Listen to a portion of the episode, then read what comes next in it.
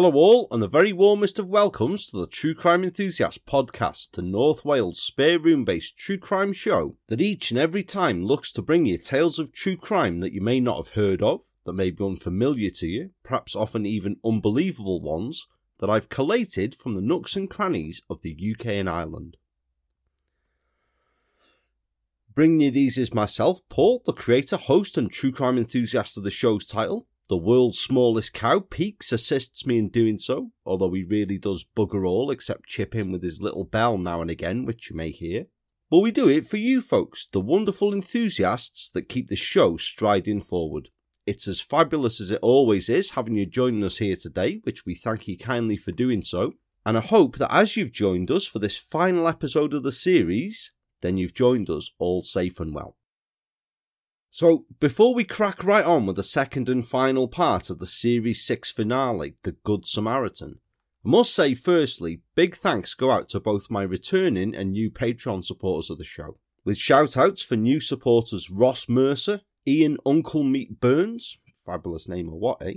Chantel Gauthier, Wayne Kennedy, Sarah Starr, and Kevin Sheehan, plus Jane Truman, Susan Adams, Michelle Dutton, and proper blast from the past old friend of the show Jason Abercrombie, who've each opted to annually support the show. It's amazing of you to do so, guys. Thank you. It's so kind, and your support means the world as ever. Now, if you want to join these guys and get yourself a full series of extra enthusiasts with some right tales available there from To Kill and Kill Again and The Final Straw, through to Predators in the Park and New Year's Evil, and with some more horrors over the holidays upcoming before the end of the year, then to do so is a doddle. There's a link to the show's Patreon page, always in the episode show notes. Or if that's way too easy and you like the A to B via X and M approach, then if you head over to the Patreon site and seek out the True Crime Enthusiast podcast there, you'll find the show with the same logo and all that, very straightforward, and quicker than a New Year lockdown coming, because it is coming, guys, you can be hearing these and other tales for less than the price of a pint each time. So, if you haven't heard part one of the series finale yet, it's probably best that you head over and check that one out first. But if you have and you're raring to go, just a quick recap. Last time around on part one of The Good Samaritan, we were introduced to 20 year old India Eve Chipchase, a Northampton woman who truly had the world at her feet. Dedicated and well liked, her friends and loved ones described her as beautiful inside and out, and that's a very fair summary of her, that is. One night back in January 2016, India had an impromptu Friday night out with three of her friends around the pubs and clubs of Northampton and proper let her hair down, shall we say, having a few drinks and a bit of a dance, until by about 1am the following Saturday morning she was feeling the effects of the drink she'd had and found herself separated from her friends and outside the nightclub they'd ended up at, with India by that time just desperately wanting to go home. And then a good Samaritan came to her aid and promised to help her get home safely. From that very moment, Sadly, India was anything but safe. By later that Saturday, she'd been reported as a missing person, and by the following day, her body had been discovered at an address in the Stanley Road area of the town. Within 48 hours, the occupant of that address, 51 year old Edward Tenniswood, had been arrested and charged with her murder and remanded in custody to await trial whilst India's devastated family and friends were left to begin to try to come to terms with their loss. Which is where we finished the last part and where we shall take up the tale right now. For the upcoming account you'll hear is one of the most unreal I've certainly ever heard, and I'm sure you'll agree when you hear it too. The episode contains details and descriptions of crimes and events, including that of a sexual nature, that some listeners may find disturbing and or distressing. So, as always, please use discretion whilst you're listening in all. Bearing that in mind, for the final time this series, please join the True Crime Enthusiast for the second and final part of the series finale, part two of a tale I've entitled The Good Samaritan. The trial of Edward Tenniswood for the rape and murder of India Eve Chipchase case number T20167594, began at Birmingham Crown Court on Tuesday, the 19th of July 2016, where he entered a plea of not guilty to both counts. At the trial onset, through his legal counsel, Samuel Stein QC, Tenniswood complained to the court that during his remand period, worse so after the opening day of the trial, fellow inmates at HMP Woodhill in Milton Keynes, where he was being held, had made his life hell and had threatened to throttle him after reading newspaper reports about the crime. Mr. Stein told presiding Mr. Justice John Saunders. By the time he got back to the prison, it was just after the news reports had been broadcast. From the response he got from other prisoners, he asked to go into his own cell and to be shut in. The door you can hear through and talk through. He himself was threatened with strangulation, with other prisoners saying that they are going to get that sick bastard in the showers. He tried to hold up some paper against the pane in the wall to prevent people seeing him. He's spoken to the night watchman, and that meant he hasn't slept. The level of threat against him is very serious. He's one of very few Category A prisoners, and he's not the largest person and is very vulnerable. We ask that some steps be taken to ensure he's not subject to any more threats, and that he is to be treated as a witness would be in these circumstances. Doesn't your heart bleed, eh? Mr. Justice Saunders agreed, wanting every step taken to ensure nothing was to stand in the way of the trial, like, for example, hospitalisation or prisoner murder or anything. And so duly instructed Tenniswood's legal team to contact the prison governor concerning the matter, resulting in Tenniswood being kept in segregation at Woodhill for the duration of the trial. When proceedings did get underway the following day, counsel for the Crown, Christopher Donnellan QC, told the court. At 3:45 p.m. on the afternoon of January 31st this year, the body of India Eve Chipchase was found laid out on a mattress covered in a duvet cover type sheet in a bedroom in Stanley Road, Northampton. She was aged just 20. She'd last been seen alive 1:30 a.m. on the night before, shortly after she'd been approached by the defendant as she stood outside NB's nightclub in Northampton. Mr. Donnellan explained how India had been out with friends that evening, who were not her closest friends, but that she knew them well enough, but became very drunk and separated from them. He continued, Her friends too were quite drunk, and they did not think straight for themselves. Their recollections are affected by their own drunkenness. She ends up outside the club, a member of door staff assisted her from the premises and even assisted putting her in a taxi. He confirmed with her that she had enough money to get home and sat her in the taxi. The taxi driver said that India asked to be taken home, although the taxi driver was cautious. He was concerned about her being sick in the cab. Thus, he asked her for payment up front. She became upset at that, and he said he could not understand what she was saying. Whatever was said to her, her reaction was to get out of the taxi. Very sadly, she got out of the cab and walked a few feet back to NB's. She then stands outside NB's and appears to use her phone, but she ended up leaving messages rather than getting through to speak to anyone. The jury was also shown CCTV footage taken from the former Moon on the Square Wetherspoons pub in nearby Market Square, where Tenniswood had been earlier on the night of the murder. Mr. Donnellan said a witness in the pub who spoke to Tenniswood said he told her he was a mature student from down south and was writing a book. Mr. Donnellan continued. Some witnesses said he seemed to be using overlong words to describe things to make himself sound more intelligent. He concentrated on talking to two women and told them he'd been burgled.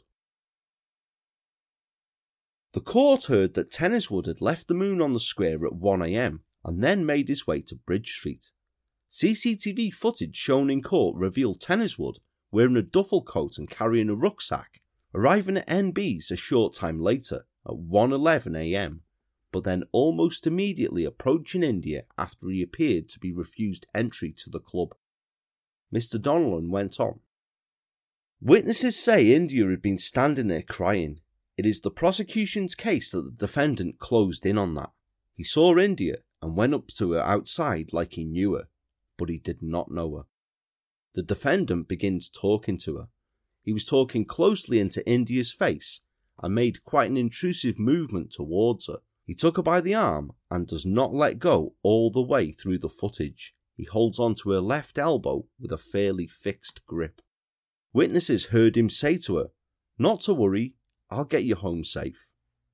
He did not. She was led by him, or steered, or escorted by him to a taxi which took her not to her home but to an area near Stanley Road. The jury was then shown further CCTV footage of India and Tenniswood as they walked further up Bridge Street and then got into a cab at the top of the road. Mr. Donnellan continued that once inside the taxi, Tenniswood had initially directed the driver to take him to the McDonald's restaurant in first Riverside and then Sixfields, neither of which were in the direction of where India lived. Apart from one occasion when India said, turn right, Tenniswood was the one who gave all the directions to the driver. Tenniswood had then asked the driver to stop at the BP garage on St. James, where the driver, Azizula Miyagan, then witnessed him get out of the cab and do something out of sight for three or four minutes.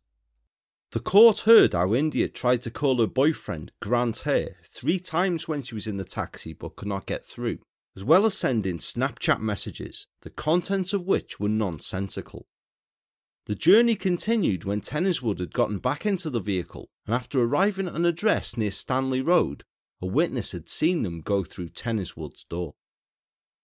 Mr. Donnellan said that it would never be known what happened in the house, as the defendant had not given any detail or explanation, but forensic evidence could give some suggestion.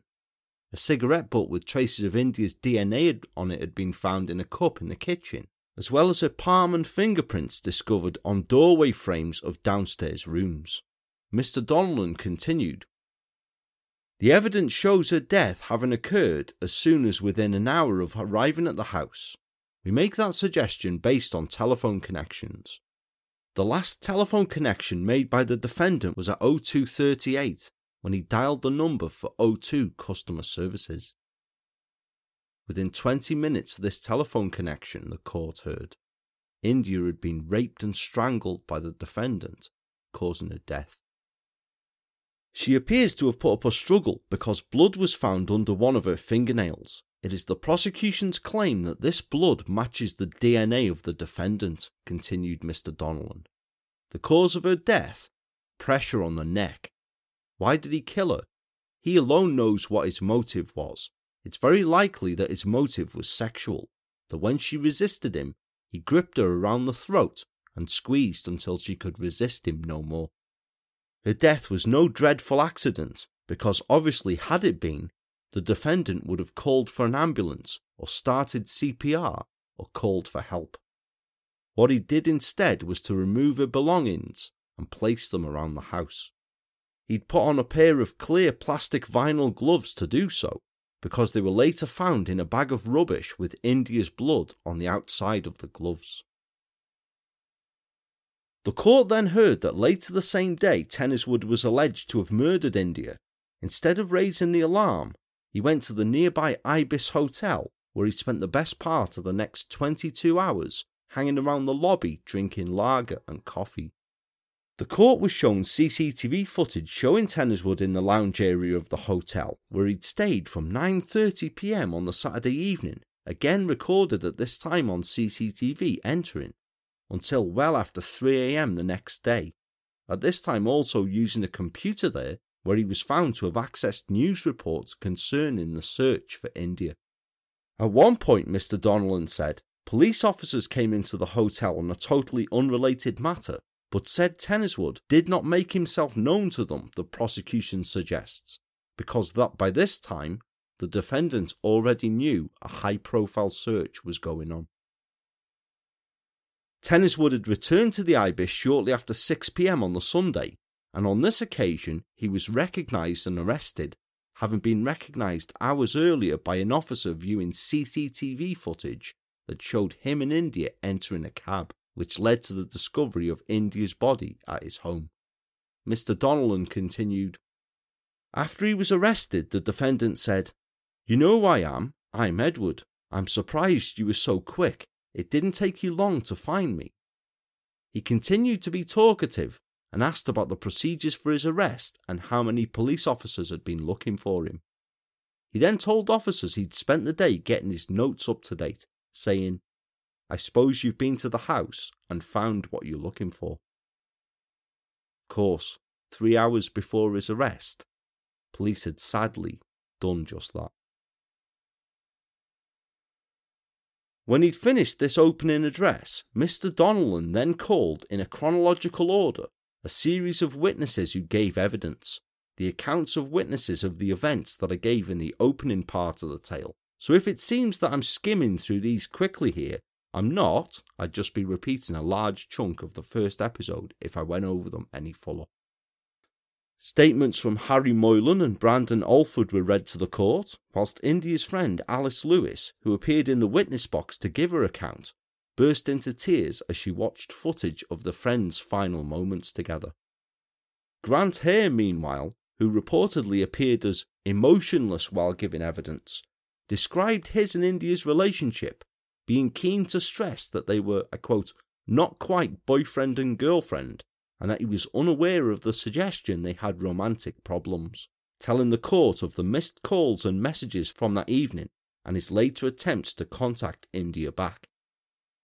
Door supervisor David Bury appeared to describe escorting India out of the nightclub and putting her into a licensed cab after ascertaining she had the funds to pay for a fare, as well as the cab driver concerned, Andrew Birkinshaw, who told how India had stormed out of the taxi after being asked to pay up front. It was at this point that the court was once again shown the CCTV of Tenniswood only moments later approaching a distressed India, where following an interaction between them that lasted for a couple of minutes, he then led her away and into a taxi further up the street. This second taxi driver, Azizullah Miagan, then appeared to tell the court, speaking through an Afghani translator, of his journey with Tenniswood in India, before some minutes later he was followed into the witness box by Patrick Francis, who gave his account of seeing the pair walking down Stanley Road and entering a house there. The court was then shown the harrowing body camera footage taken from one of the police officers who, the following day, had made the discovery of India's body as it was found, as well as hearing testimony from police officer Stephen Knight, the account that we heard in the previous episode. Statements from Ibis hotel staff Francisco Lino, Vicente Mendez, and Victoria Salasheva were then read to the court, telling of their interactions with Tenniswood at the hotel, which described his movements from the Saturday night until his arrest the following evening. An arrest on suspicion of murder. Next were the findings of Home Office pathologist Dr. Michael Biggs, who'd carried out the post mortem on India and who described to the court the pattern of injuries he'd recorded, as well as a determined cause of death, saying, There was blunt force trauma injuries on the face and neck region with compression of the neck. They were a pattern of inflict injury such as an assault. They were not consistent with self inflicted injury such as a fall. According to Dr. Biggs, friction marks that were found later on Tenniswood's legs, visible scratch marks to the left side of his neck, and the presence of his blood underneath the fingernails of India suggested that she'd attempted to fight him off after he'd gotten on top of her and had attempted to rape her. Tenniswood sat in the dock, stared hard at the floor as Dr. Biggs gave his evidence. The various witness testimonies I've just listed here took up a few days of proceedings, but on day five of the trial, the court was given the first insight into the character of the accused, with an account from Tenniswood's landlord, Alan Freeman, the owner of number 6 Stanley Road. Mr. Freeman told the court how Tenniswood had moved into the property in January 2010 after he was put in touch with him via one of his other tenants. He described a bizarre character with an almost obsessive nature, one who even made notes of their conversations for later referral and was hard to shake off once he started talking. He said, Sometimes we'd chat and he'd make notes, then call me back later. Sometimes it was very hard to get away from him. He would keep on talking and talking, and it would be quite hard to stop him, unless I wanted to be a rude person and walk away from him. I was never aware of any visitors he had. The only person I knew he knew was the previous tenant. He went on to describe that in the years Tenniswood had been a tenant of his, he had systematically almost destroyed the interior of the house, removing carpets and replacing them with layers of laid down newspaper and comic books. The heating at number six was non existent, the curtains were continually drawn, and there was only ever one light on in the house, a bare bulb in the upstairs front room, where Tenniswood admitted he contained himself to live in. The other rooms of the house, Mr. Freeman told the court, were filled with dust sheet covered boxes that Tenniswood said were stashed full of hoarded memoirs. There was nowhere in the property to sit down and socialise because all of the usual accoutrements of everyday interior living were covered up and pushed away, then covered with plastic sheeting or cling film, even down to bowls and plates. When asked to explain this, Tenniswood had said, It seems illogical to keep cleaning it to use it. Instead, you just replace the cling film rather than go through the rigmarole of cleaning. Mm, yeah, I don't think I quite share your logic there, you dirty, filthy bastard. But yet, for someone who seemed meticulous and obsessed with cleanliness, who was described as a compulsive hand washer, sometimes scrubbing them red raw, and who often wore latex gloves, which he regularly bought in boxes of a hundred for three ninety nine from Pound Stretcher, Tenniswood's house was actually squalid. Although Mr. Freeman claimed that his tenant, I quote, wouldn't touch anything that was dirty, and was this obsessive, so bad was the state of the property that he'd previously given Tenniswood notice on several occasions to improve its cleanliness. By early 2014, perhaps aggrieved at seeing his property used like landfill, Freeman had ultimately decided to try to sell number 6 and to this extent had contracted a local estate agent to take photographs of the property interior, leading to the widely publicised photographs of the house that if you head over to the show's Instagram page, you can see some of there, and that reveal Tenniswood's obsessive nature. Although in November of the same year, Mr. Freeman had opted to remove the property from sale. Now, in the previous episode, I described how following his arrest, neighbours of Tenniswoods in Stanley Road came out to describe how he was a loner who was rarely seen. And when he was seen out, he was usually drunk. He'd even been arrested for it that January. And as we've heard, cling film in your minging bloody house is not only pointless, but suggests that this is already a bit of an oddball we're talking about here. I'm sure you can pretty much agree already. But one neighbour, Douglas Calleia, a neighbour who lived opposite him in Stanley Road, was the first to recall to the court one incident that suggested that, far from just an eccentric yet harmless enough pisshead, he was also a bizarre fantasist, and a potentially dangerous one with it. Mr. Calleia told the court that on the afternoon of the June 26, 2015, Tenniswood, whom he didn't know beyond merely by sight, had knocked on his door and had asked him if he wanted to go into Northampton town centre for drinks. Mr. Calleia had refused this, as he didn't know Tenniswood well, and further, because he believed him to be already drunk at the time. He continued, He said that I was wonderful and that I had a wonderful family, but his behaviour was odd, as he knew nothing about us. He kept cupping my face with his hands and telling me how wonderful I was and he was quite insistent about coming into the house. When Mr. Calleia had pushed him back when Tenniswood had tried to walk into the property, perfectly acceptable actions to stop a drunken stranger staggering into your home, Tenniswood had reacted instantly. Mr. Calleia went on. He suddenly put his hands out in front towards my neck area.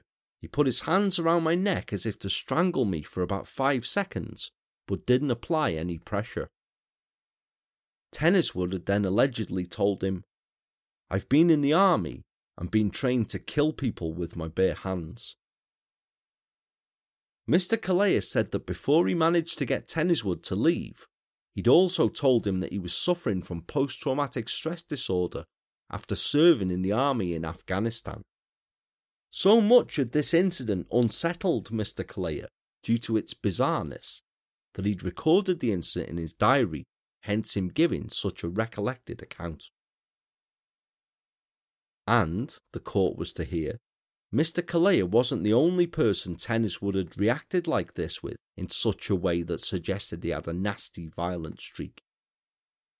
Also giving evidence on the same day, this time via video link, an unnamed woman described how, some years before, she'd become involved in an argument with Tenniswood, which had rapidly become heated, and to which he had reacted as follows. He ran at me and pushed me up against a wall and put both his hands around my throat. He was holding really tightly and then tried to kiss me on the mouth. Mr. Donnellan asked the woman, How long did he hold you like that? To which she replied, Probably about 20 seconds. I tried to push him off. He would not let go, but eventually he did. He said he was sorry, and I got upset. She told the court, however, that she'd never reported this incident to police or a GP, and it was only following reports of Tenniswood's arrest on suspicion of murder that she'd made a statement concerning it. Now, 20 seconds is quite a long time to hold someone in such a way and to try and force your attentions upon them, isn't it? Just count to 20 in your head to see. That's frightening, eh? Now, what the argument was about isn't reported, but the fact that according to her account he immediately attempted to kiss her as he had his hands around her throat suggests that this violent reaction most likely was in response to a sexual rebuff, which is exactly what the prosecution suggested had occurred in the early hours of the 30th of January of that year, after a predatory Tenniswood had lured an extremely drunken India away by posing as a good Samaritan and something which the accused was to categorically deny when he was to give evidence on his own behalf beginning the following day on day six of the trial. His testimony was to prove quite remarkable and is given here verbatim as much as possible. Smartly dressed in a suit and shirt, the unemployed 52 year old initially appeared confident when he stood in the witness box, although significantly, he firmly avoided eye contact with anyone in the public gallery or the press area. He began by describing to the court his lifestyle, his habits, and his home, saying, I drink at least two bottles of red wine a day, bordering on three. I also have the affliction of obsessive compulsive disorder, where I have to keep washing my hands. I got to the point where I was washing my hands so much they were red raw, I started buying boxes of latex gloves from Pound Stretcher in town, three ninety nine for a hundred. The court heard that he lived in a small area of his house that made it easier to keep clean and used sheets to cover his furniture to keep dust off and make it orderly. He continued, The landlord was completely stripping out the place with a view to renting it out or selling it. In the interim, he allowed me to stay there I had a month's notice. It had no carpets and no handrail on the stairs. I put newspapers down on the floor as a way of soaking up wet feet. It then escalated and two pages became four, and it effectively grew to become a temporary carpet. Although Tenniswood admitted he was a terrible hoarder, he said he used crates to store some of his belongings because he was in a permanent state of having a month's notice and so wanted to be ready to move if need be. He was then asked by Mr. Donnellan about the pictures of famous women pinned up on a wall of his house, which Tenniswood explained thus I'm always hoarding magazines and newspapers, clippings. These individuals are extremely similar to ex girlfriends of mine. Rather than just have the whole place covered in dusty dust sheets, they're ornaments, memories of ex girlfriends. There's Helen at the bottom, Margaret there, Heather is the bridal picture, and Annabelle there is another one. I'm lucky enough to have had some very attractive girlfriends. Is that a crime? Nothing more interesting than that. asked about clippings of the then four member UK girl band Little Mix that had been found in his kitchen, Tenniswood replied, That's Little Mix. He described them as, I quote, quite plain, but he was impressed with the job that the photo stylist had done on them. I'm probably going to get sued by Little Mix now. If you want to say they're attractive, then yes, yes, they're attractive, he admitted. Another picture found in Tenniswood's kitchen was of fashion model and former Vogue cover girl Heather Stewart Whyte, and when shown the picture, Tenniswood told the court, It's not actually her that, but a model who is very similar to her. I haven't had an immensely successful life, but I'm lucky enough to have had some very attractive girlfriends, one of whom was a very successful fashion model. She's called Heather Stewart Whyte. I dated her at the end of the 1980s, bordering into the 1990s, before she went off to New York. She got married to Yannick Noah. Yeah, seriously.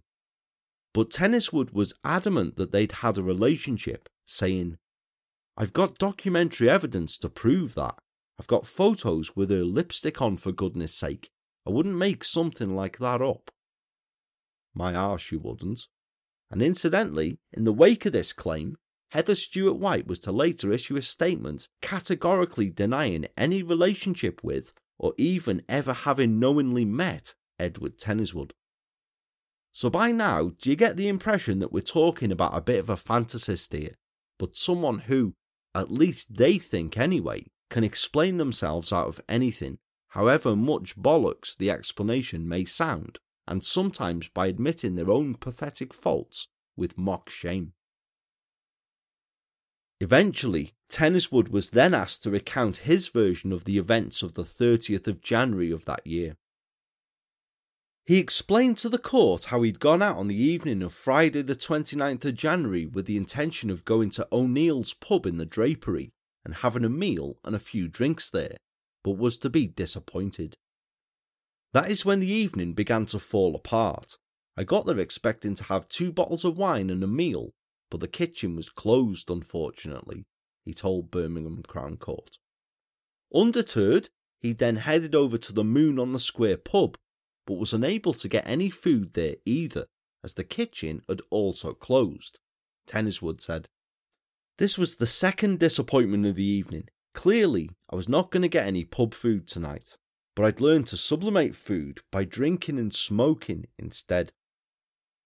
He then stayed in the pub where he claimed he'd only drunk two pints of cider, and where he'd soon struck up conversation with a group of three men and women who he had never met before.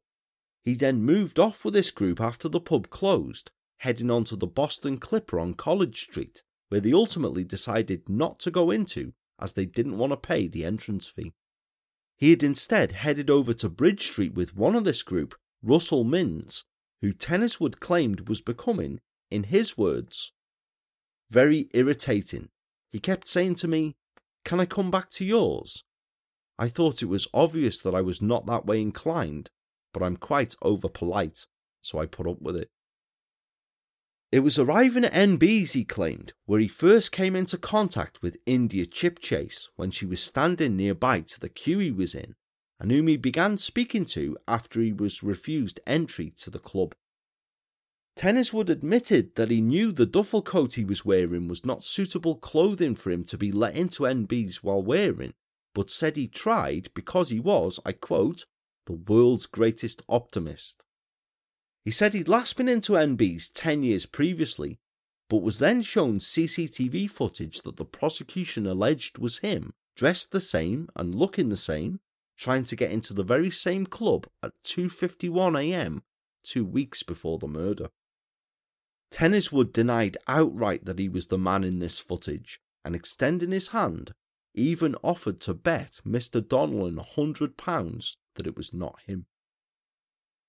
Referring back to him meeting India, Tenniswood said, I think she said, You've been refused too. She appeared to be very intently on her phone. She seemed anxious. Whatever it was, it was making her unhappy. I saw her wipe away a tear at one point.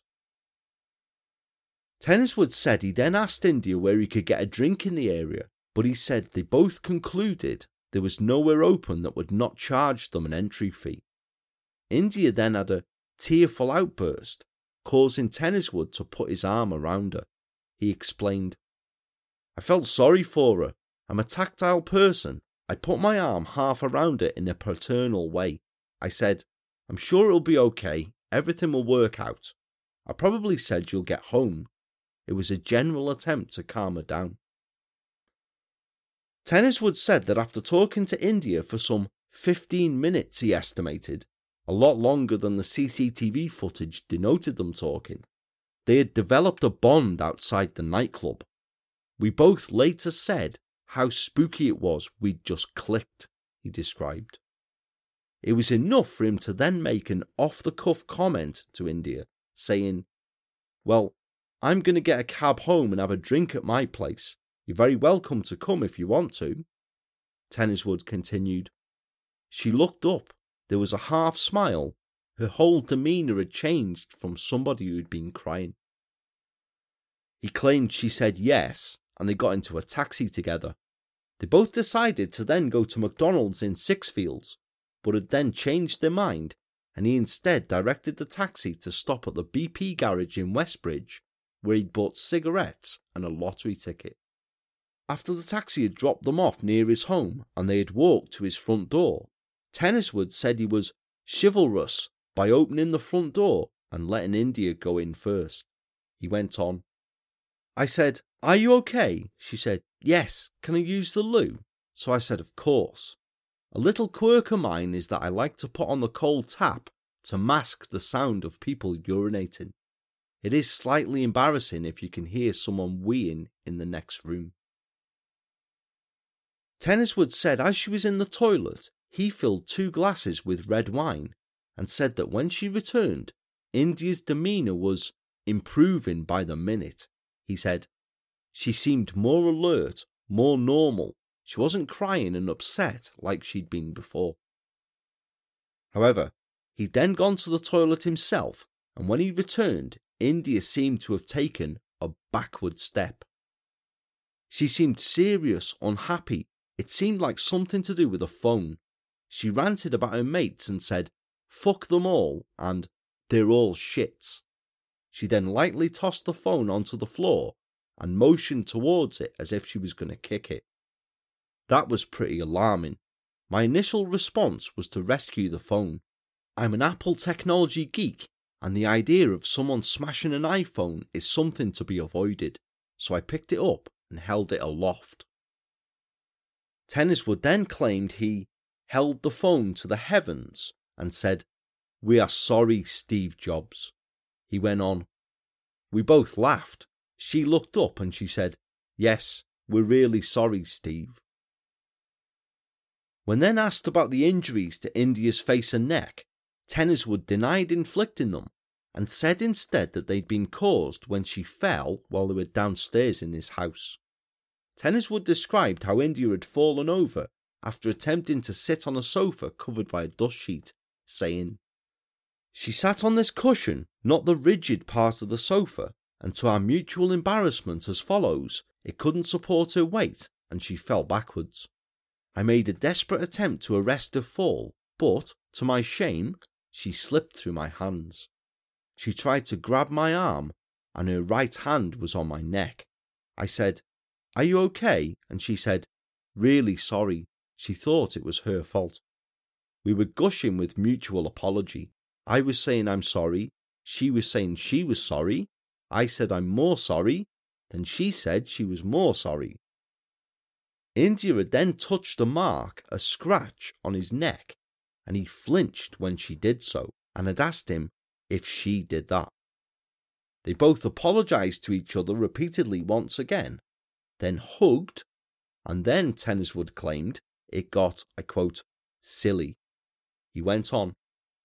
She said, I'm definitely more sorry, and that's when things took an unexpected turn, because she planted a kiss on my lips. I was so taken aback, it was so unexpected. I was surprised. It was a full on French kiss. Any sort of first kiss, I personally would never give a French kiss. I reciprocated, I suppose, if that's the term.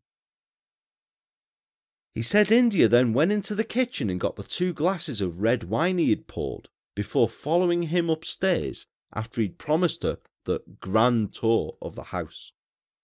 They both went into the front bedroom of the house, where Tenniswood said that India then became fixated on the large mirror he had in there. A photograph of the room in question is available on the show's Instagram page. After they sat down on the floor, Tenniswood said India then made an incredibly moving comment to him, continuing, India said, Wow, I love that mirror. The two of us were framed in it, and she said, It looks like we're in the middle of an oil painting. And then she put her arm around me and she squeezed, almost like we were posing for a selfie. I waved and she waved. In retrospect, it was an incredibly moving thing. It was such a sweet India thing to do. I could easily have fallen in love with her.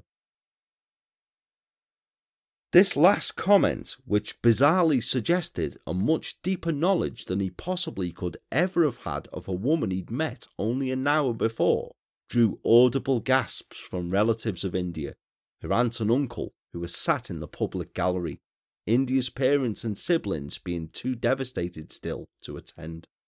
It was a comment that stuck in my mind, this did, and I shall give my thoughts concerning it somewhat later. And if that were to shake the family as it did, who knows how the next account from Tenniswood must have made them feel, as he continued. I looked at her and said, India, and gently kissed her. Tenniswood said she then reciprocated, and it developed into a proper kiss. She then took off all her clothes herself before he and India had sex. During sex, Tenniswood claimed India moved his hands onto her neck and, demonstrating to jurors what he'd indicated by placing his own hands around his neck in a rubbing motion, told the court. It was a very organic thing. As I'm kissing her, she puts her hands on my hands and moves them down. She put pressure on my hands she was initiating, effectively getting me to start the pressure. I got the hint that it was clear when she pushed onto my hands that I was to continue pushing. The pressure on my hands stopped as my pressure continued. She released the pressure, but both of her hands stayed on my hands. He then said, India said to me she'd not felt this happy for ages. In retrospect, that is just awful. Tenniswood claimed that he and India had sex twice, and during the second time, he applied pressure on her neck for between 5 and 10 seconds without her guidance.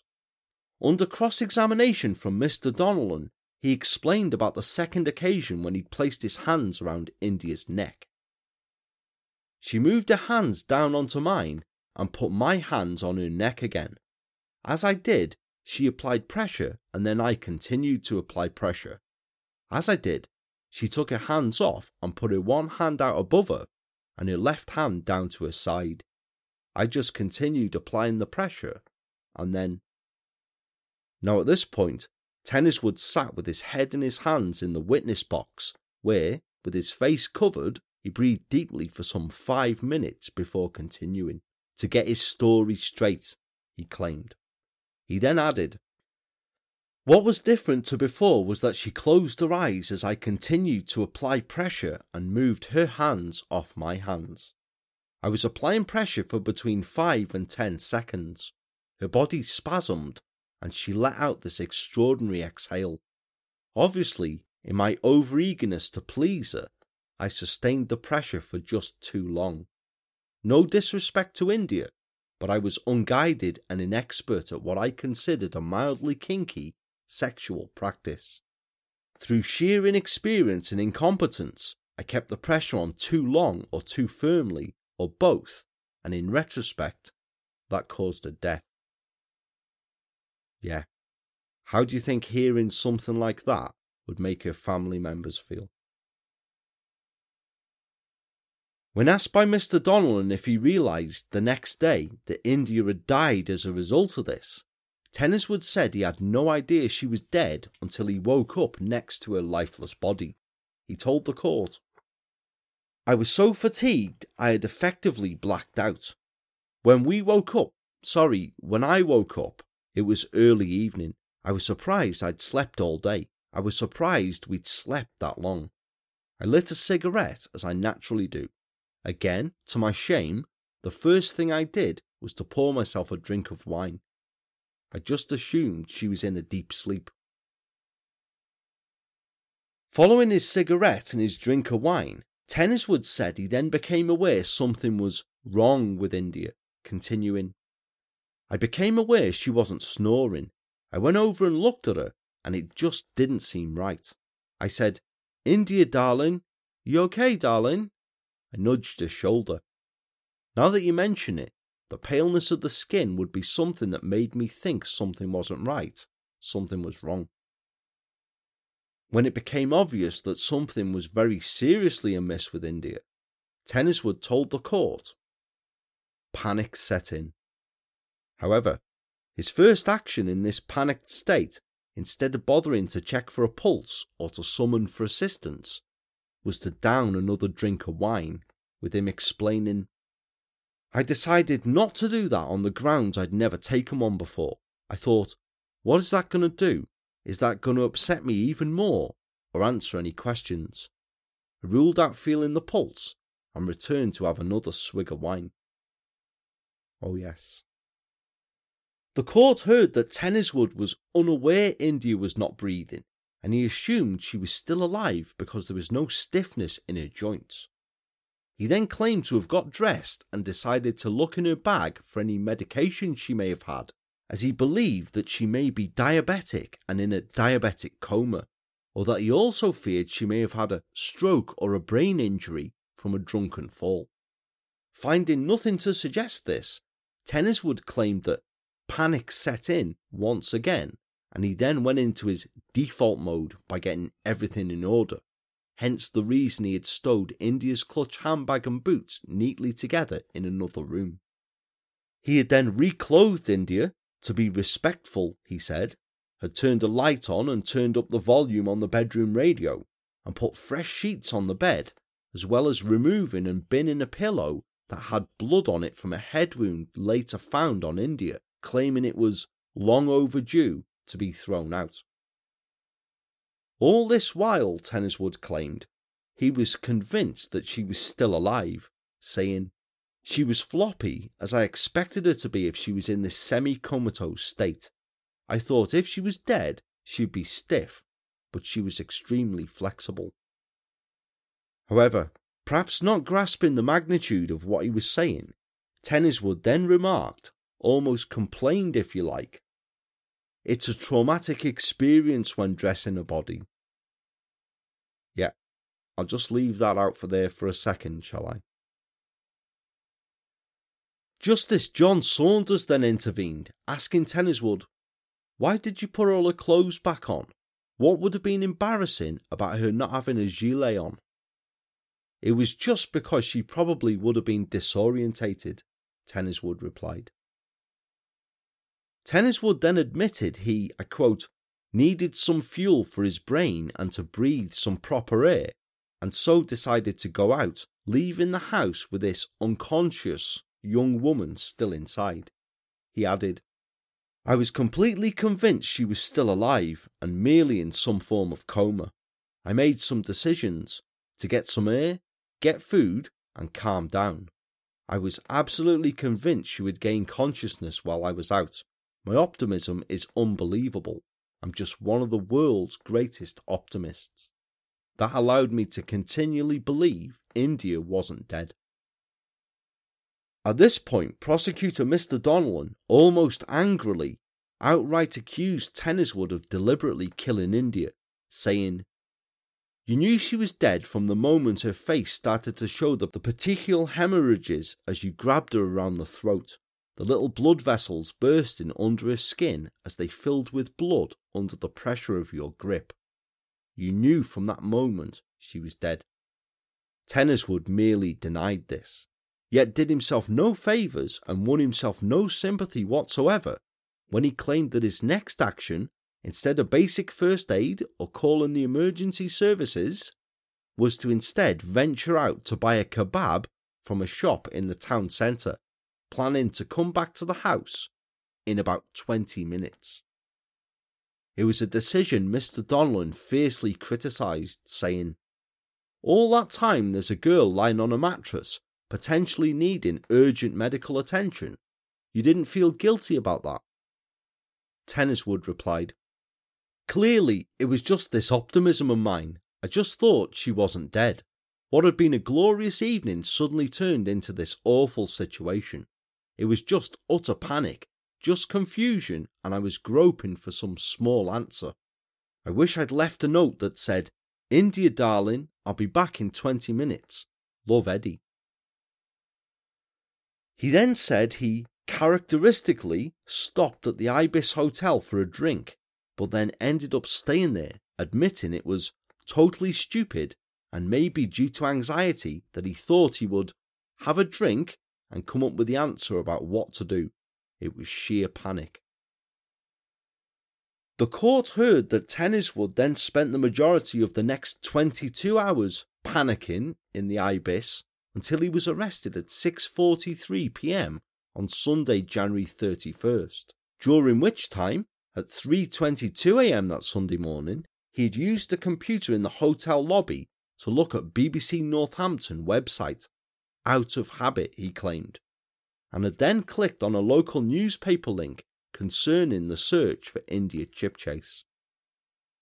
Tenniswood admitted that he did leave the Ibis at one point to go to a nearby BP garage to buy cigarettes, and that he did then walk to the end of Stanley Road, but then bottled it and didn't walk back to the house admitting also that he did not instead phone for the emergency services to be sent to his house. He said, I was hoping against hope that she was not dead. It was poor judgment not being able to deal with what had happened. Something that had never happened in my life before. I just could not understand how someone wouldn't come round. When asked why he didn't call an ambulance, he said it was bad decision making on a monumental scale. My mind was in a state of utter mental flux. No shit, was it? Prosecutor Mr. Donlan then told Tenniswood, You've developed a fantasy account of your interactions with India from the time you met her and after she arrived at your house. You've got a 20 year old drunk girl in a taxi. What are you going to do when you get back to your flat? I hadn't actually thought forensically what I'm going to do. I wanted to get home, have a drink. She was a drinking companion, Tenniswood responded. Mr. Donlan then asserted that Tenniswood had the taxi the pair were travelling in drop them off some distance away from where he lived, so the taxi driver would not know where you were going with that girl. I refute that allegation entirely, Tenniswood replied. Mr. Donlan then shifted his questioning from the alleged murder to the rape of Miss Chipchase. You were kneeling either side of her. You managed to get her trousers down and then you raped her. In order to have sex with her, you only had to take her trousers off. You were trying to take them off when you were on your knees and she was unconscious. And she strangled you and you managed to get her trousers off and you raped her. That's how you got those scratches on your neck. Tenniswood refuted this allegation as well. Mr. Donlan then continued, The truth is, you started to rape her and she tried to fight you off. She scratched your neck and made you angry. You grabbed her around the throat. She fought, you then squeezed harder. You wanted to hurt her as she'd made you angry and would not willingly give you what you wanted. You squeezed your bare hands around her neck until she stopped breathing. You knew what you were doing this is what you intended. Tenniswood refuted this. No, no, 101% no, he said. In the final part of his evidence, on the eighth day of his trial, Tenniswood said he'd not given an account to the police when he was interviewed on February the 1st, the day after India's body was found, because he'd been advised to say no comment by his solicitor. The same reason that Tenniswood had also declined to say anything to officers when he was interviewed on April the 12th after he'd been charged with India's rape. Tenniswood admitted that whilst awaiting trial, he had been given a chance to read all of the witness statements related to his case, including the pathology report detailing India's injuries, but was to categorically deny when Mr. Donnellan put it to him that he'd used the information picked up in the report to develop a story about the conversations he'd had with India, even taking offence to such a suggestion. Unreal, eh? Now, as a defendant who had twice given no comment interviews to police, this had been Tenniswood's chance to give a contrite, honest, and dignified explanation of why he believed he was innocent of murder. But from the beginning of his evidence, it soon became clear that Tenniswood was a narcissistic fantasist who was uninterested in offering a shred of remorse for his actions. Instead, without a flicker of emotion, unless it was concerning him, Tenniswood gave evidence as if he were on a stage, as if he was reliving everything and appeared to enjoy the audience. He was also argumentative with the judge and barristers, and frequently became angry whilst giving evidence. Another tactic he frequently used was his refusal to answer yes or no questions directly, and instead to go off topic in long, convoluted sentences, despite repeatedly being told to keep his responses short, and which were also filled with tasteless and inappropriate detail, such as suggesting bringing a dummy into court to illustrate the point he'd made about hands around the neck, or the fact that the day he met India, he said he had drunk so much his body contained more wine than blood. Judge Saunders repeatedly had to tell him, just answer the question. Tenniswood strived throughout his evidence to describe himself as a gentleman and not a creepy man who always had India's best interests at heart, whereas in fact he needlessly and deliberately added to the torment of India's grieving family and friends, ensuring that intimate details of India were heard publicly in court, and due to his insistence, even having the video played to the jury depicting the moment her body was found in his house. But perhaps the worst aspect of his evidence was his casual use of the phrase that was such a typical India thing to do. A suggestion of such an impossible knowledge of her that it provoked an audible gasp from her relatives sitting in the public gallery. So visibly upset were they by Tenniswood's graphic testimony that at one point Mr. Justice Saunders even asked jurors to leave the courtroom. And this is someone who claims he had nothing but chivalrous intentions towards India and her best interests at heart. Let's see what the jury thought. In his closing speech, prosecutor Christopher Donnellan told the court After he was arrested, the defendant was interviewed and made no comment answers to all questions apart from saying he knew where Bridge Street was. He gave no explanation or account of the incident.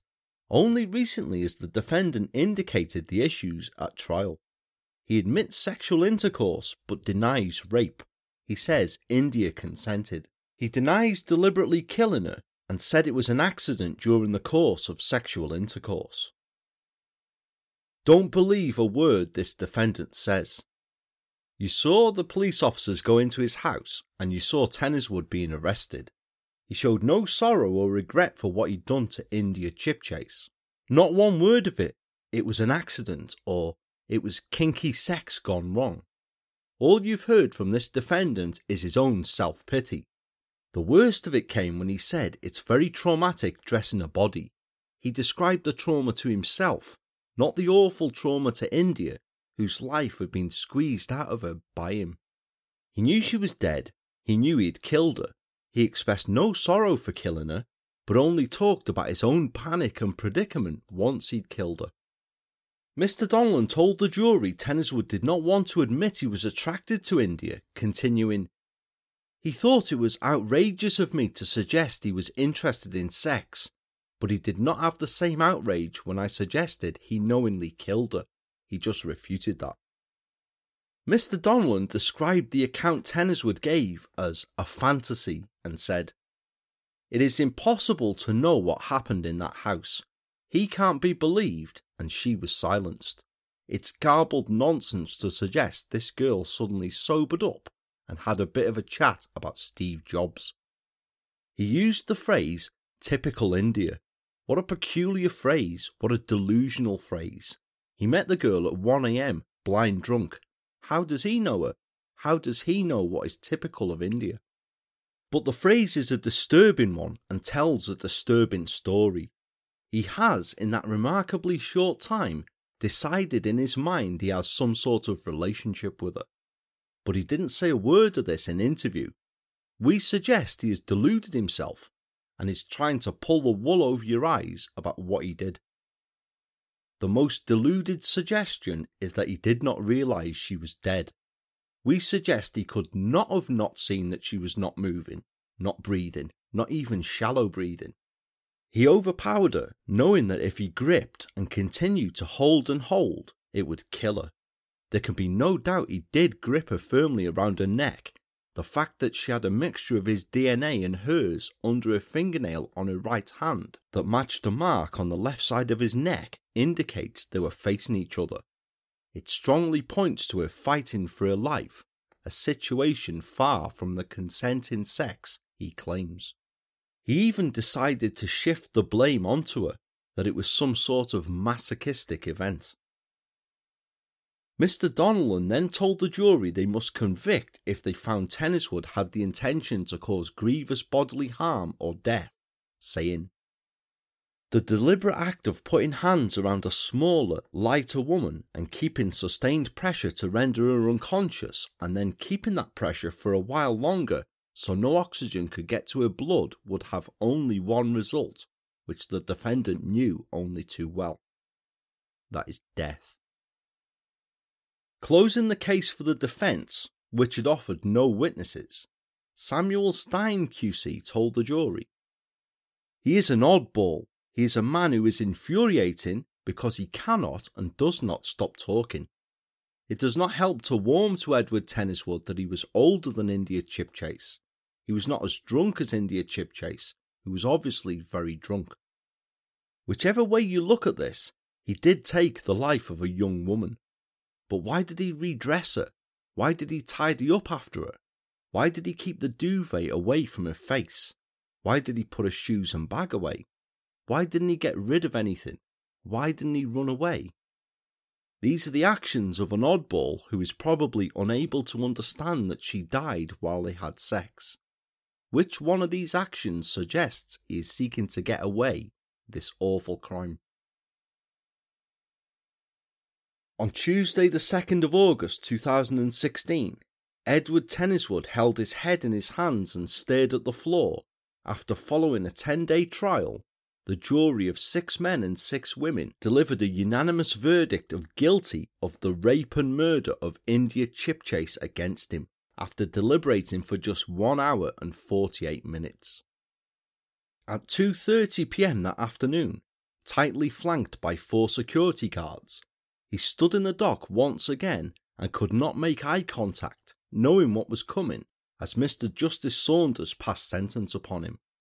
Firstly, however, the judge addressed India's relatives in the public gallery, saying, I have heard moving statements made by both India's mother and father in which they try to describe in words the extent and depth of their grief at the loss of a much loved daughter, and for any reason that is a tragedy.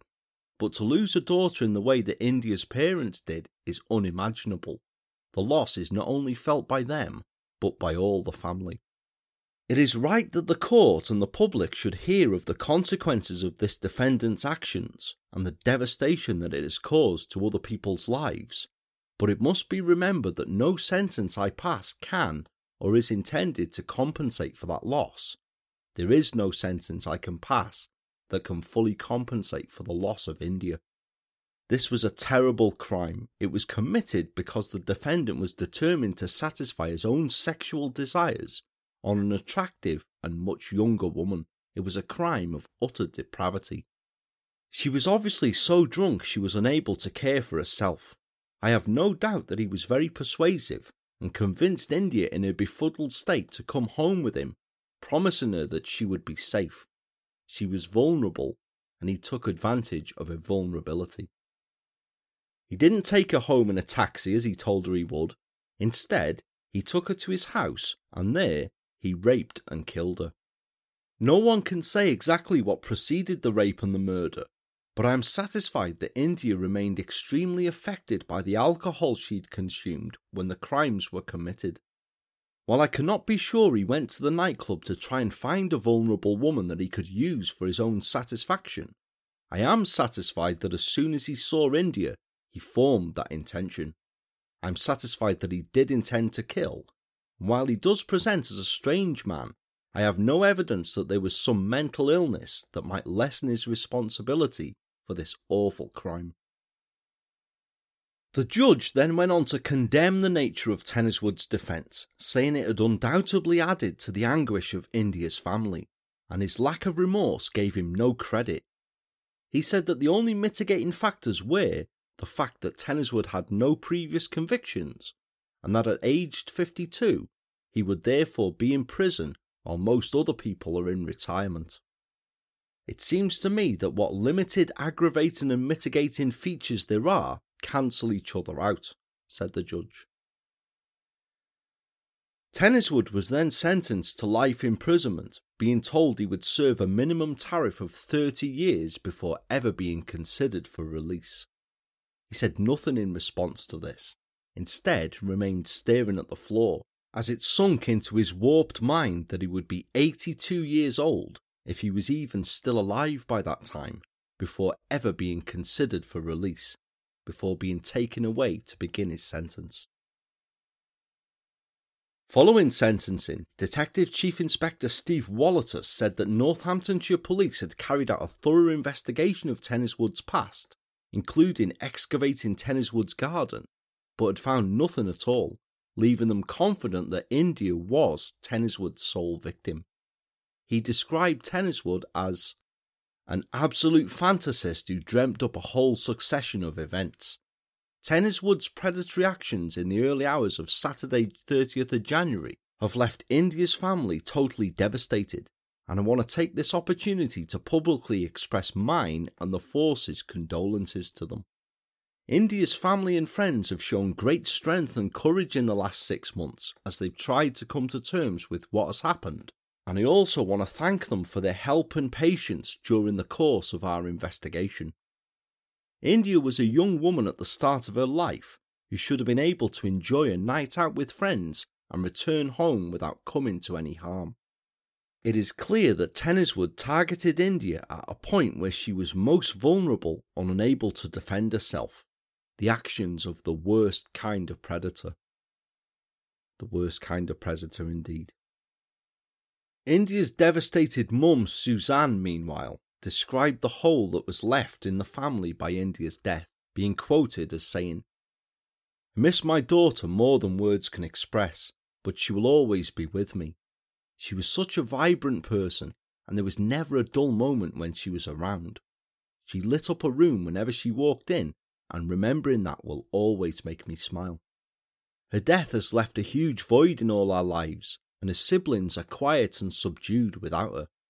Even though we'll never experience a smile, a laughter, or a caring again, her photographs will adorn our walls, the memories will live on, and her spirit will always be in our hearts. This year, she should be celebrating her 21st birthday. As a family, we will not be able to do that this year or any year to come. By the actions of this man, we've been condemned to a life sentence of grieving for a child whose potential we will never see. Nothing that happens to that man will be enough to fill the void and pain that he has caused to our family. India's father Jeremy, meanwhile, sat by a family photo of India, said, I sincerely hope there's no possibility that another woman ever falls into the hands of my daughter's murderer. No other father will have to see their daughter's body in the mortuary and be told they are unable to touch or kiss her one last time. No other father will have to touch the coffin and say, Love you, Ind, and see the curtain close in the crematorium. No other father will be hit with a wave of emotion at a wedding, as I was, realizing I would never walk India down the aisle. I'm sure that I and other family members will continually have moments like this of pain, anguish, emotion until we take our last breath. Therefore, I reiterate, I do not want there to be other victims at the hands of India's murderer. No other family should experience what we have. Unbelievably powerful words, heartbreaking that, eh? But there was to be no hole left in another family with Tenniswood's imprisonment, nor any notable hole left in the community with his absence, because the picture that was to emerge of him following his conviction was that of a lifelong loner, an oddball who had been estranged from his family for many years. Very few details are available for research concerning Tenniswood's life, but it can be established that he'd been born in April 1964 in the town of Marlborough in Wiltshire.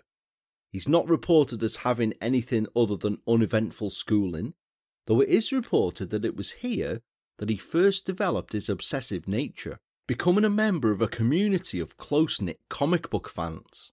This, along with hardcore pornography, were obsessions that Tenniswood maintained right up until his arrest for murder.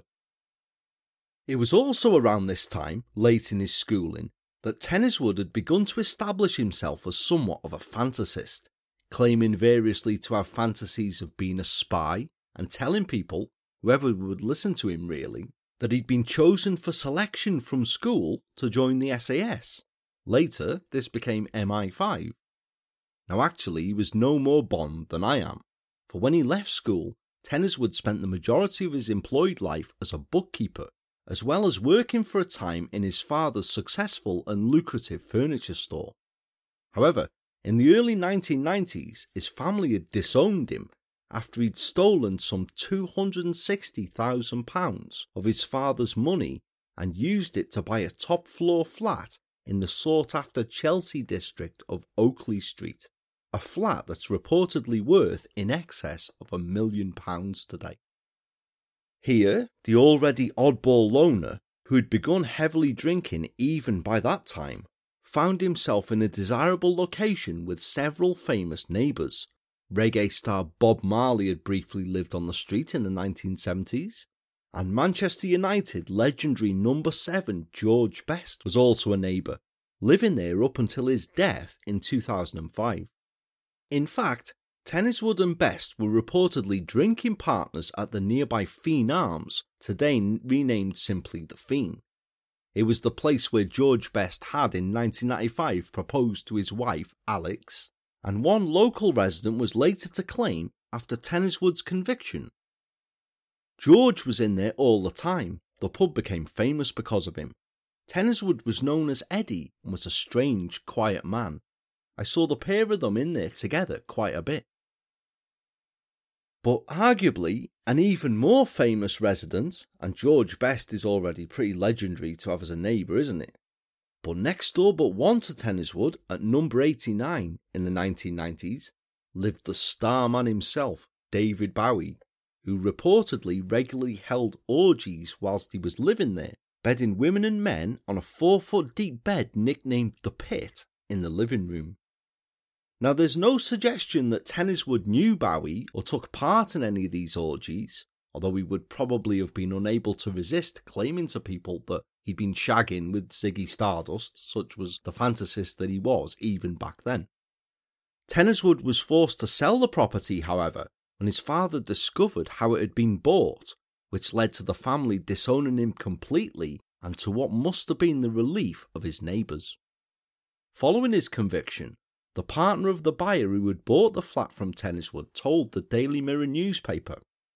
He was more than just a loner, he was properly odd. There was all kinds of pornography all over the house when we went to look at it. Tenniswood indeed was an unpopular tenant whilst he lived there, and was marked by everyone who came into contact with him as a strange, odd, and nocturnal man. A former neighbour who'd lived directly below Tenniswood in Oakley Street, James Burgess, was even stronger in his description of him when he said later, I never saw him with anyone else, no girlfriend or friends. There was definitely something wrong with him. He was a strange fellow. Eddie was a nasty little shit who made our lives pure hell. he was the main reason my wife and I sold our flat and moved away. It was a smart Victorian building, very swish, but from the moment he moved in, he was trouble. Just about every day, at all hours, he'd be banging around, smashing walls down to do it up. We and the other residents complained to the council, but it didn't help. Eddie was abusive and he just rode roughshod over any of our concerns. Even after all this time, when I heard that he'd been arrested for murdering a young woman, it didn't surprise me. By all accounts, following the estrangement from his family, he moved back in with his mother Ursula for a time. Now, whether this move is what led to him living in Northampton or not is unsure. Although reportedly, living back with his mother came to an abrupt end as well when she was forced to take out a restraining order against him. Though again, for what reason this was isn't reported.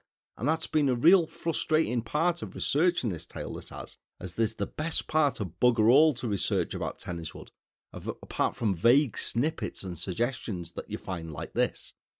But from what there is available, what a proper bloody oddball and happy families indeed, eh? So he'd certainly based himself in Northampton for several years prior to his arrest, where, as we heard, he eventually moved into number 6 Stanley Road, and then systematically went about destroying the interior of it, making it squalid and like a serial killer's wet dream all the while behaving as bizarrely as ever. One local woman, Joanna Conway, said of Tenniswood, It's scary to think what happened there. He would answer the door wearing a blue and white striped pinafore and blue latex gloves. He was just too odd. He was a glove wearing weirdo. He was just known as the local oddball. Nobody thought he'd be a killer. His former neighbour, James Burgess, did though and another person who it didn't surprise at all was a woman who cannot be named for legal reasons, but who knew Tenniswood from years before, although in what context is not revealed, nor can it be confirmed if this is or is not the woman who gave evidence at his trial. She described a controlling man, violent and abusive when drunk, and that alarmingly, on several occasions she had woken up, I quote, and found Eddie having sex with her. On one occasion, police were called by the woman, resulting in Tenniswood being arrested for affray, although she neglected to press charges against him and he was released. Now, whether this was while Tenniswood was living in Chelsea or Northampton cannot be determined, but it's alarming information that had to be kept from the jury at his trial in case it could be deemed prejudicial to the case. Whether or not this is the same person concerned as I've just mentioned here, but it transpired after his conviction that Tenniswood had been arrested by Northamptonshire police for a third time in January 2016, this time concerning a rape back in 2005. He'd been released on bail concerning this allegation on January the 19th, and by 12 days later, had not only been arrested a further time for being drunk and disorderly, but had raped and murdered India Chipchase. It emerged that the 10 year old allegation against Tenniswood had first come to light in March 2015, but, as quoted in the findings of a later IPCC inquiry, consideration of his arrest was recorded in June that year, but after several unsuccessful attempts to do so, he was not arrested until the 18th of January 2016. He was then released on police bail pending further inquiries, and a number of items, including digital media, were seized from his home during a search. So, questions were asked as to whether Tenniswood should have actually been in custody at the time of India's murder then, but the IPCC report found Northamptonshire Police's response in relation to India was prompt and appropriate, saying, India's mother reported her 20 year old daughter missing on the 30th of January 2016, and police initially graded the report as medium risk. It was escalated to high following additional information received and police viewing CCTV footage from outside a nightclub in Northampton, which showed India being approached by a man. Inquiries led police to force entry at the home address of Edward Tenniswood, where India's body was found, and he was then arrested at a local hotel the following day. The IPCC investigation examined the actions and decision making of police after India's disappearance and found risk assessments and inquiries were made promptly and appropriately. The IPCC Associate Commissioner Guido Liguori added, I would again offer my condolences to India's family and friends for their awful loss. While the police investigation conducted in 2015 for which Tenniswood was a suspect may have been progressed more swiftly, there is no clear basis for concluding that would have led to him being in custody at the time of the murder. Changes in the way Northamptonshire Police managed detective resources and officers' responsibilities were found to be a primary factor in the length of time taken to achieve the arrest. At the time, force systems in place led to some resources being diverted towards domestic violence investigations, and the IPCC found no case to answer for misconduct against the officers involved.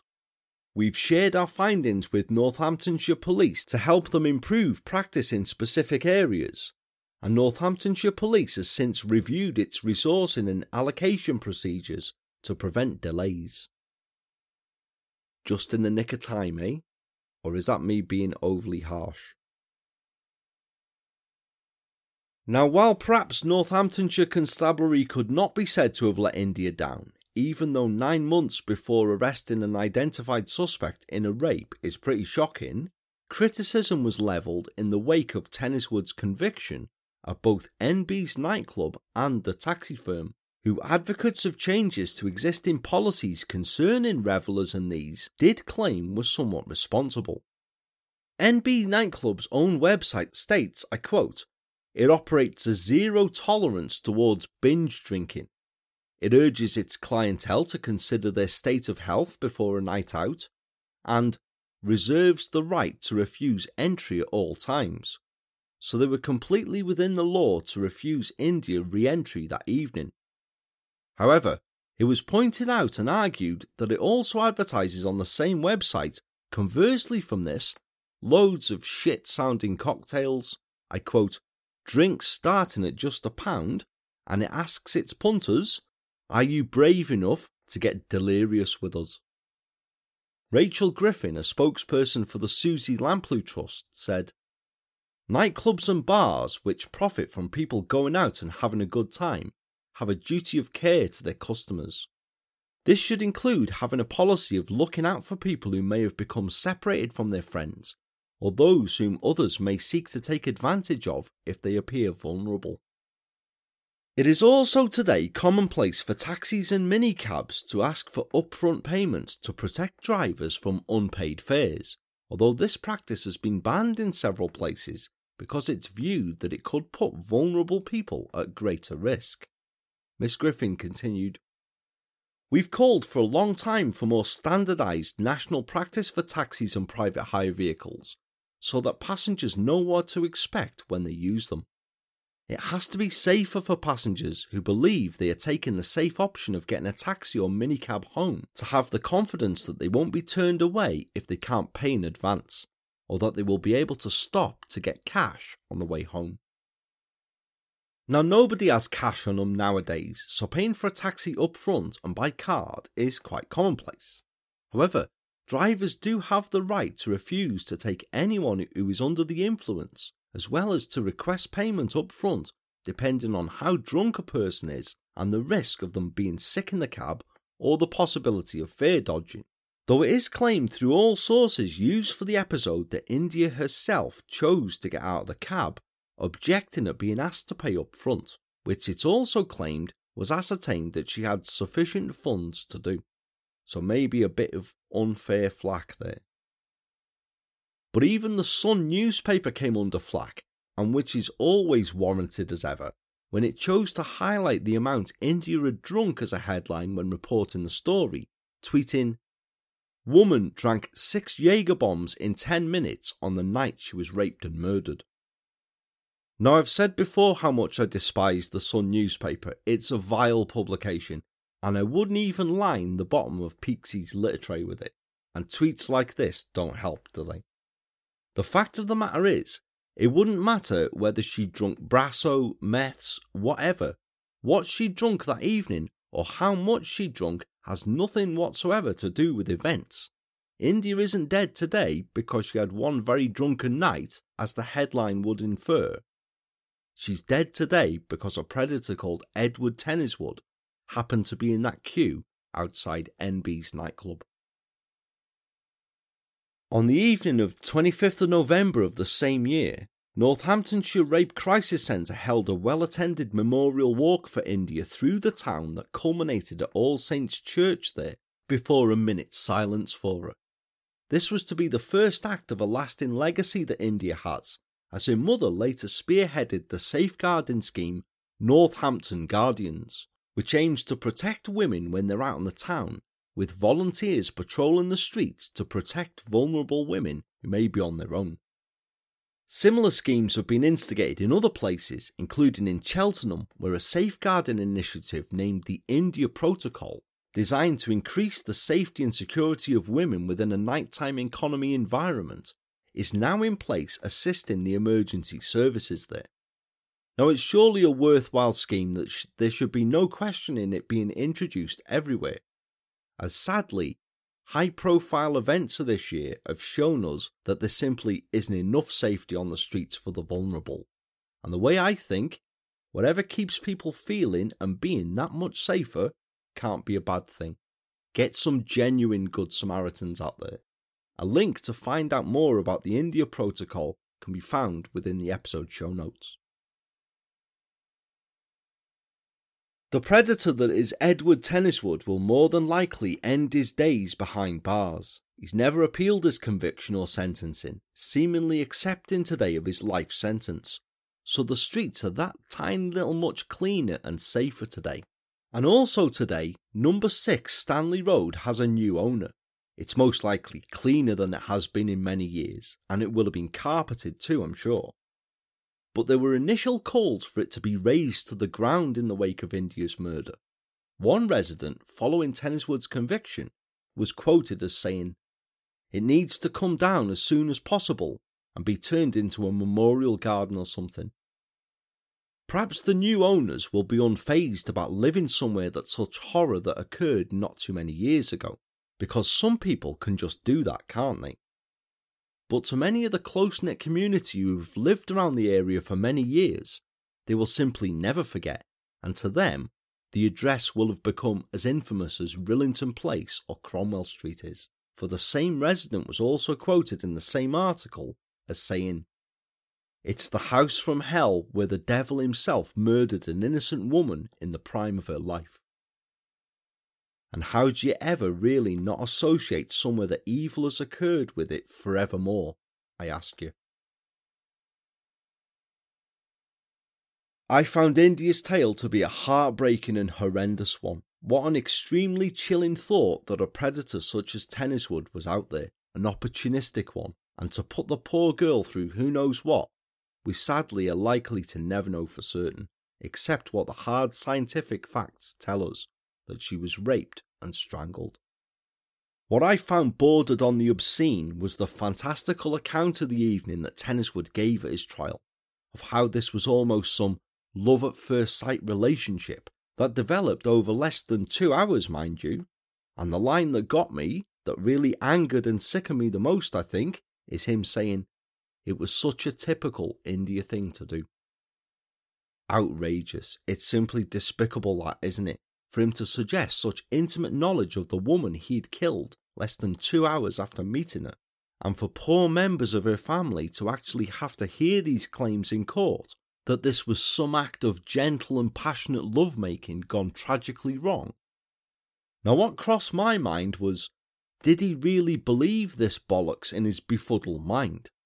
We've heard how much of a fantasist he was, inventing fictitious relationships with former Vogue cover girls, or how he'd claim to have had military training, and how he would claim to anyone who would listen to him that he'd been in the secret services, when really the fellow was such a sad loser and a pathetic piece of work that you wouldn't even let him into bloody S Club 7, let alone MI5.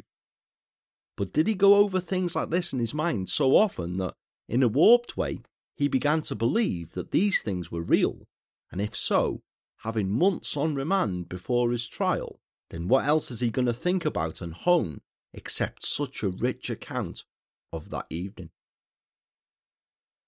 I was unsurprised that other accusations of rape or violence towards women have been levelled at Tenniswood, because this is a clear predator in the true sense of the word, and behaviour such as that begins somewhere, doesn't it? You don't suddenly decide to lure a young woman home to your cling film covered hovel with murder on your mind, and there's no way on this earth that the clouds of any drunken haze suddenly part, and it was all instant hearts and flowers on the part of India, and she abandons all reason and sense to go home with some scruffy weirdo. It's complete nonsense, that is. I could well imagine that there may have been other women he's attacked before, though most likely these attacks have not been reported, perhaps sadly have been committed against other heavy drinkers and merely put down to the actions of drink. I would not imagine, though of course I can't say with any definition, that he'd killed before, for he made no attempt really to flee or to dispose of India's body. Had he resigned himself to the enormity of what he'd done, and there were indeed fragmented elements of truth to his account, that he had panicked that he'd opted for his crutch, alcohol, but had only panicked for himself when he realised what the consequences of his actions would be. Tenniswood isn't saying, instead, perhaps he's come to really believe the fallacy that he gave in court, and he really genuinely today believes that this is simply something beautiful gone wrong. Well, he has the effective rest of his life to think about the injustice that he may believe has fallen upon him because he'll not be sparing a thought for India whatsoever. And in fact, forget about Tenniswood because he's where he deserves ending his days. He really is. Instead, think about a young woman named India Eve Chipchase who did nothing except enjoy a night out and let her hair down, as should have been her right to safely, until the wrong Good Samaritan came to her aid.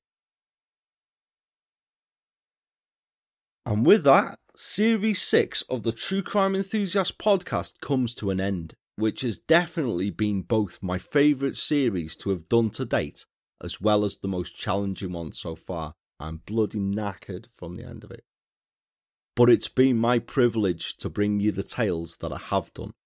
Now, I won't go into the full ins and outs here, I shall save a full wrap up of it for the review of the series that shall be out in a few days just as soon as I get chance to sit down and gather my thoughts about it.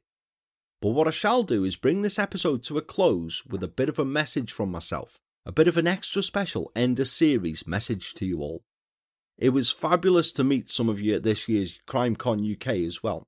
I'm sure that if you went, then you had a right weekend there. I know that I certainly did, alongside some of the other UK show hosts. Made a lot of new friends there, and it was a real highlight. Now I'm back down in London for the next one in June of 2022, so I can't wait to see some more of you all down there over that weekend then, because it's sure to be fabulous as well.